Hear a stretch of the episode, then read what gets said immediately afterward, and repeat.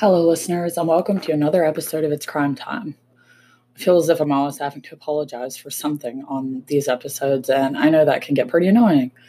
I decided to focus more on my health and to try to stress less, and sometimes I feel as though I stress about whether or not I can get an episode out during a week. Well, let's face it, stress about everything. So, long story short, I release episodes on Mondays that I have time to release. I'm trying my hardest to get them out weekly, but I've just had way too much going on and I'm always exhausted, feel like crap.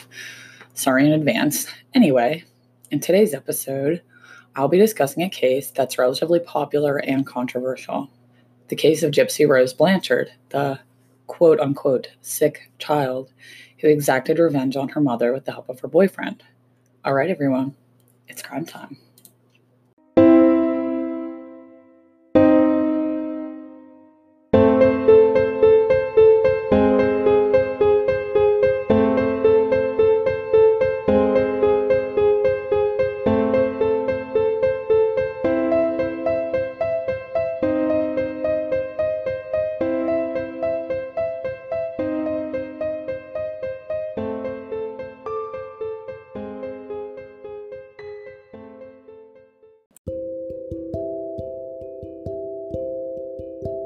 Gypsy Rose Blanchard was born on July 1, 1991, to parents Claudette, Dee Dee, and Rod Blanchard in New Orleans, Louisiana.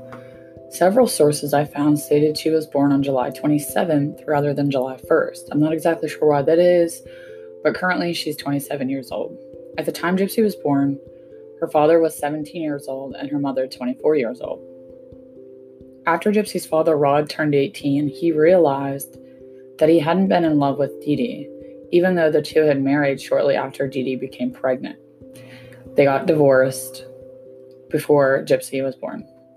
Rod remained in Gypsy's life for the first 10 years, paying $1,200 a month in child support, visiting her, and even buying her gifts, like a Wii. But when Gypsy turned 10, Dee began to limit Rod's time with Gypsy, and you'll find out why. Yeah, and during all of the visits with Gypsy, Dee Dee had to be there, not allowing Rod to see his child alone. And he always wondered why this was, why he had to, you know, be there with Dee Dee and why he couldn't spend time alone with his child. He was a really good father. So, Rod states that Gypsy was born a perfectly healthy baby, but when Gypsy was only an infant, around six months old, Dee Dee took her to the hospital, claiming she had been suffering from sleep apnea. The doctors found no sign of this disease in Gypsy. Dee, then became convinced that her daughter had a chromosomal disorder once she had diagnosed her child with herself. She always feared for her daughter's safety and began frequently watching her to make sure she would not suffer any injuries. When Gypsy was eight years old, she fell from her grandfather's motorcycle and was rushed to the hospital by Dee, but she had only suffered a small scrape on her knee. Dee was not convinced this was the only problem the fall had caused. She was convinced that Gypsy suffered serious injuries and needed several surgeries, so she placed her in a wheelchair, claiming it was so she would not further aggravate her injured knee, even though her knee had been totally fine. Before this, Gypsy had already been forced to use a walker because Dee Dee told her that she had muscular dystrophy, and apparently the motorcycle accident had made it worse. So that's why she had been placed in a wheelchair, and she was to be in this wheelchair for the rest of her life. Gypsy had been pulled out of school sometime between kindergarten and second grade. So she was pulled out of school anywhere from the age of five to seven, eight. Dee Dee claimed that her illnesses would not allow her to attend school like regular children. Dee Dee and Gypsy had been living with Dee Dee's parents at the time, and as soon as her parents began to question Gypsy's health conditions, Dee Dee and Gypsy moved out. Dee Dee found a rundown apartment for them to live in, and they survived off of only the disability checks Dee Dee was collecting for Gypsy. Dee Dee soon took Gypsy to another hospital in New Orleans, claiming that on top of Gypsy's chromosomal disorder, sleep apnea, and muscular dystrophy, Gypsy now had hearing and vision problems. Dee Dee also told the doctors that Gypsy had been suffering with seizures as well. Tests at the hospital concluded that Gypsy had not been suffering from seizures and her brain activity looked fine. However, staff at the hospital still prescribed Gypsy anti seizure medications because Dee Dee was so adamant that she was suffering from them. She was also prescribed some generic pain medication. Dee Dee also claimed that Gypsy was suffering with leukemia, even shaving her head bald frequently to make it look as if she was undergoing chemotherapy treatments. Gypsy was prescribed various medications, a huge list of medications, which actually some of the side effects of these medications mimicked some of the symptoms of the diseases that Dee Dee had said she was suffering with. So if she didn't have these diseases, her medications would probably give her some health problems. She also had to use a breathing machine for her supposed sleep apnea and had various surgeries and medical procedures. She had a surgery on her eyes, as well as a feeding tube put in, and her salivary glands removed. Her teeth had then rotted from either neglect or the missing salivary glands and also had to be extracted. Because you obviously, your mouth needs saliva for food, for chewing your food, and for taking care of your teeth. Because if your mouth is dry all the time, like if you have chronic dry mouth, you tend to have problems with teeth because the saliva isn't there. So if you um, look up pictures of her, you can see how bad her teeth were. She had caps on them. Um, a lot of them were rotted, and she was missing a lot of them as well. In 2005, due to Hurricane Katrina, Dee Dee and Gypsy had to move from their apartment to Aurora, Missouri.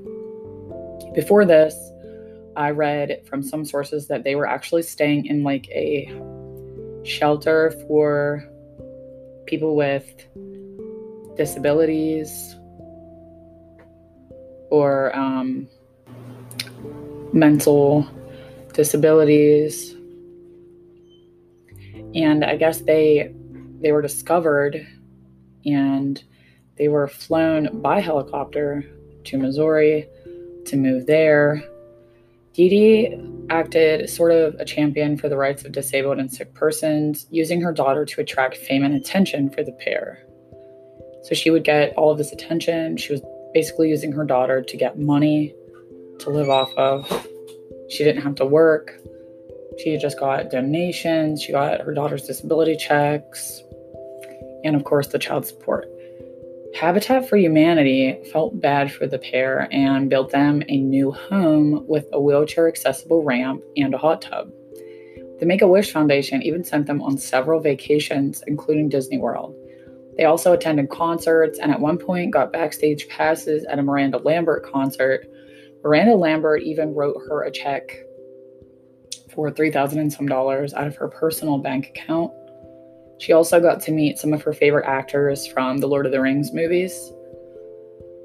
Some top doctors offered Dee Dee the opportunity to bring Gypsy to them for appointments to see if there was anything they could do to help her. Because these doctors felt bad for her, they wanted to get her conditions on track. They wanted to do anything they could to help her because they had attracted so much fame and attention. They were kind of celebrities in their area. And even other areas because they had been on the news and stuff several times, but they attracted a lot of attention. So there's all these doctors, you know, requesting to help her. And real quick, I'm going to play this part of a short documentary series, kind of from ABC News on Dee Dee and Gypsy. I'm just going to play a couple parts out of this.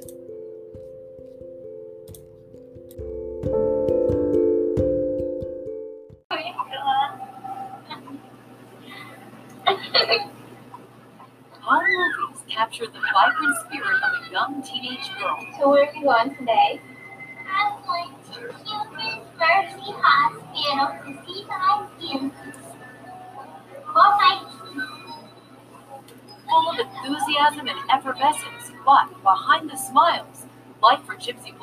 Blanchard and her mother Dee Dee is one replete with hardships and challenges, and Gypsy is in a wheelchair.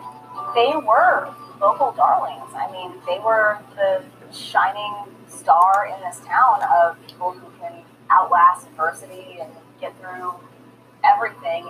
The mother daughter duo are local celebrities, the subject of countless local news profiles and articles. Gypsy and her multiple illnesses and diseases, leukemia, muscular dystrophy, she had learning disabilities, and not been able to be out of a wheelchair since she was five years old. And so the community really embraced them. Not long after he was saying that she was seeing problems, sleeping, epilepsy, and just progressed from there. Leukemia, paralyzed muscular dystrophy, and she would have seizures. Gypsy was probably seven, eight years old. She's in a wheelchair now. She Was Dee Dee a good mother? I told Dee Dee she was the best mother. There's no way I can do what she did. I have a sick child, constantly 24 7 taking care of her and everything. I always praised her and told her, good job. Rod and his new wife Christy would have sporadic visits with Gypsy, but they are never alone. You know, all the visits, Dee Dee had to be there. With Dee Dee, a full time caregiver, they are forced to piece together a life, largely from donations, disability payments, and child support from Gypsy's dad. A turning point seems to be when the family gets this home, located at the aptly named intersection of Hope Road and Volunteer Way. I remember my mom had gave me this little glass house, and she said, "This one day, this will be real." And now it finally is. The Blanchards moved into that house built by Habitat for Humanity. A wheelchair ramp was built just for her. She was like one of the happiest people I had ever met, and yet she was the most sick. A pediatric neurologist, Bernardo Flasterstein, offered to see Gypsy at his clinic, and Dee Dee took her for an appointment. While at the clinic, the doctor discovered that Gypsy did not have muscular dystrophy or any health problems that Dee Dee claimed she had. He stated, quote, I don't see any reason why she doesn't walk, end quote. Dee Dee once again had brushed the doctor off. The doctor made several calls to doctors in New Orleans to see if he could get Gypsy's records, which Dee Dee claimed had been washed away in Hurricane Katrina. However, Dr. Flasterstein was able to get in contact with a few doctors that still had records. When he spoke with the doctors, they had confirmed that Gypsy Rose was actually a healthy child. They suspected that the actual illness was not in Gypsy, but in Dee Dee instead. Dee Dee had everyone believing that Gypsy was only 14 years old when in reality she was almost 19. Dee Dee even changed Gypsy's birth certificate to make her age younger than she actually was. In 2009, reports were made to authorities stating that Dee Dee's accounts of Gypsy's ailments had no medical basis, and they were fictional. Two caseworkers visited the Blanchard home, and Dee Dee convinced them that there was nothing wrong going on there. In 2011, when Gypsy was 19 years old, she attempted to escape her mother by running to a neighbor's home. She was begging for a ride to the hospital. When Dee Dee noticed, she intervened, telling the neighbor that Gypsy was actually a minor and that her brain was so addled with disease and she didn't know what she was doing. Anytime Gypsy would attempt to escape her mother or go against her wishes and let on that she, in fact, was older and healthy, Dee Dee intervened as she wanted Gypsy to appear as if she was just a small child suffering from these diseases. Because if anyone found out that this was all a hoax, obviously she would be in trouble and Gypsy would be able to escape from her and Gypsy wouldn't be in her life probably. At least I wouldn't, you know, if my mama did something like that to me.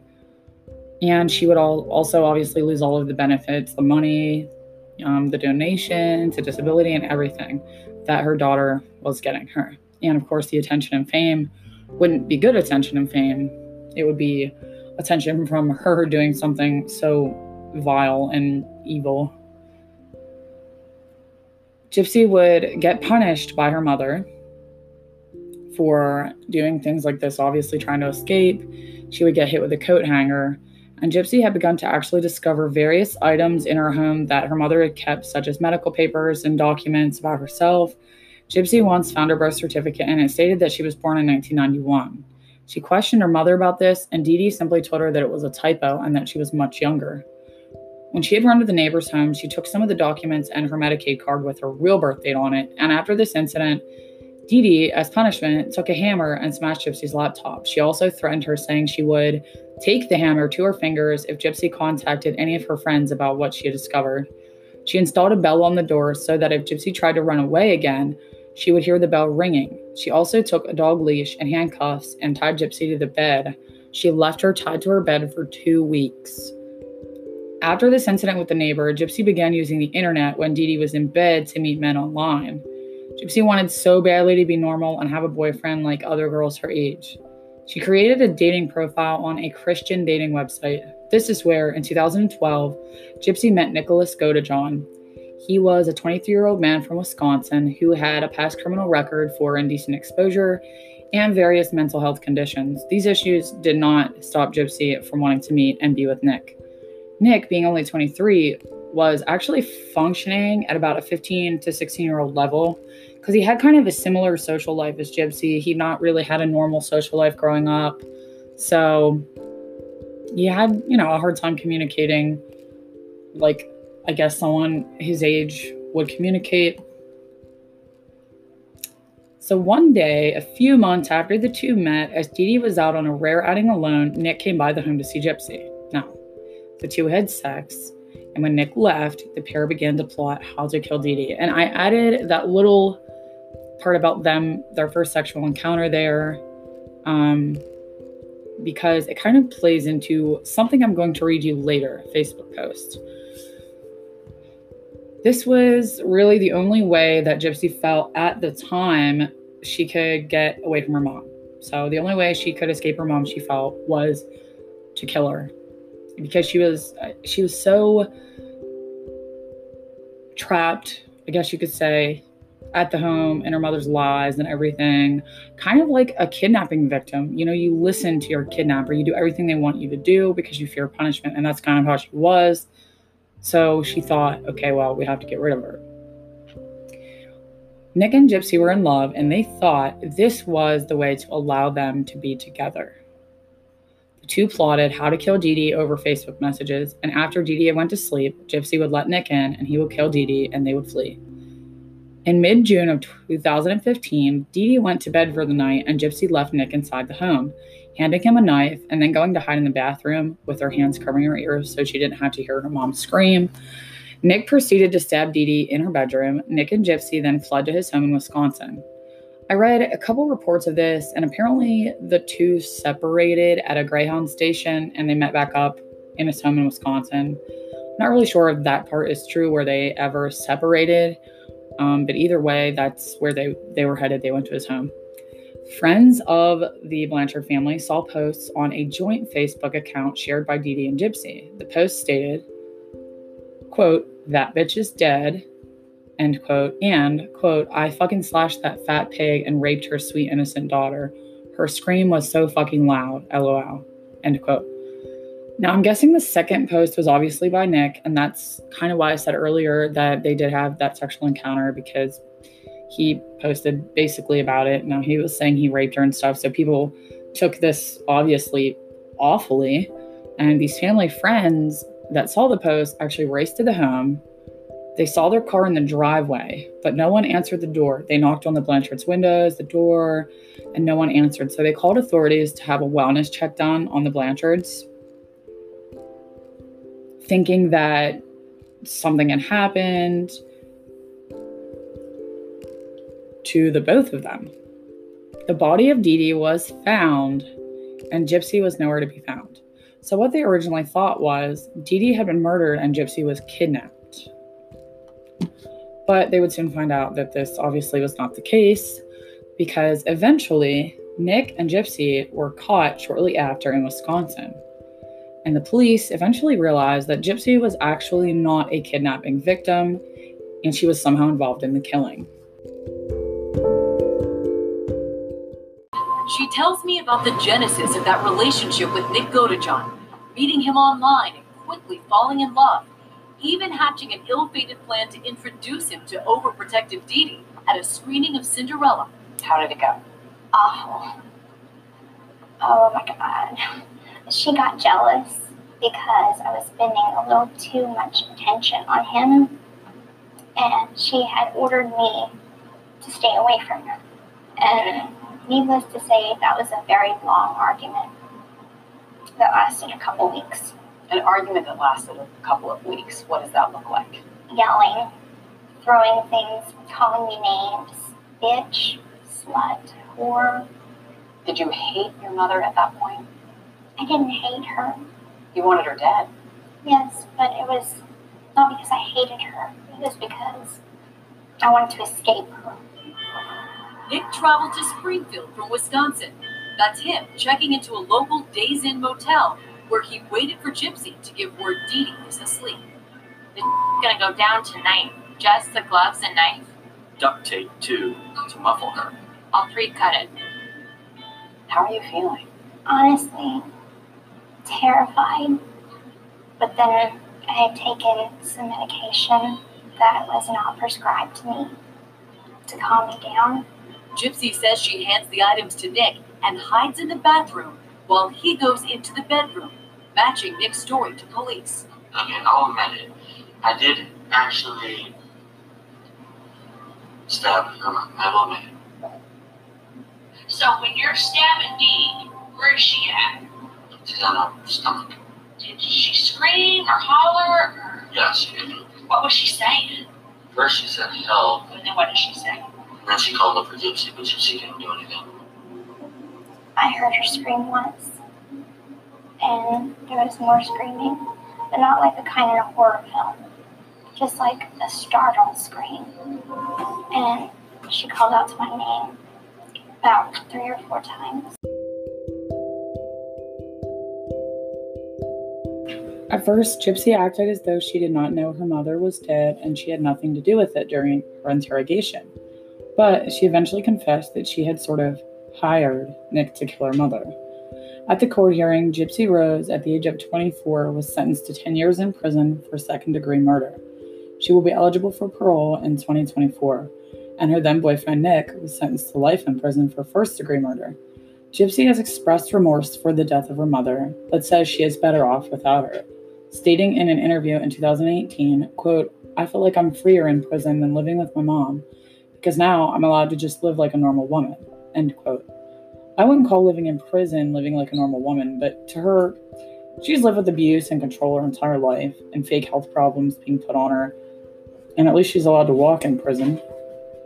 Now, Gypsy and are no longer no longer together as he's in prison for life. So, what relationship does she have? Well, a man actually wrote to her through a prison pen pals program after he saw her documentary on HBO. His name is Ken, and they never released his last name. The two had known each other for about two years when they became engaged in 2019. A photo of Gypsy, Ken, Rod, which is Gypsy's father, and Gypsy's stepmother, Christy, surfaced on Instagram when they all met at the prison to kind of formally announce the engagement. The two had planned to get married in January of 2020, but they've called off the wedding and they're attempting to take things slow, hoping to make a life for themselves together once Gypsy's released from prison. For those of you who don't really know, Gypsy was actually the victim of a psychological disorder that Dee Dee had, known as Munchausen by proxy syndrome. This is one of the most famous cases of this disorder. What is this disorder? Well, it's a little difficult to explain, but you can basically gather what it is from the story. But I'm going to give you a little bit of a definition. Munchausen by proxy is a psychological disorder that involves attention seeking behavior by a caregiver. This caregiver will create fake illnesses using a proxy, which is the person they're giving the care to, to get attention. So the person with this disorder will either make up illnesses or actually injure the person they're giving care to. So they can get attention by medical personnel, family, friends, and in this case, even the public. This often results in some sort of gain for the caregiver, whether it's just attention or, in this case of Dee Dee Blanchard, they got trips, donations, kind of sort of fame, and Gypsy's disability checks. It's considered a form of abuse on children, but it occurs with adults and the elderly as well. And it doesn't just occur in these kind of situations, it can occur in any caregiver situation. Um, there's a famous case. Actually, there's several famous cases where nurses would actually do this to get attention by harming their patients, and then they would bring the patients back to health and they would look like a hero. That actually happens quite frequently as well, and that is a form of this disorder. All right, everyone, that concludes today's episode. There's so much out there about this case for you to dive into if you're interested. There's even a show on Hulu called The Act, which is based upon Gypsy's story. If you enjoyed this episode, please subscribe to this podcast, leave a rating and review on Apple Podcasts, and check me out on social media at It's Crime Time Pod. View the Instagram for photos of this case and others week.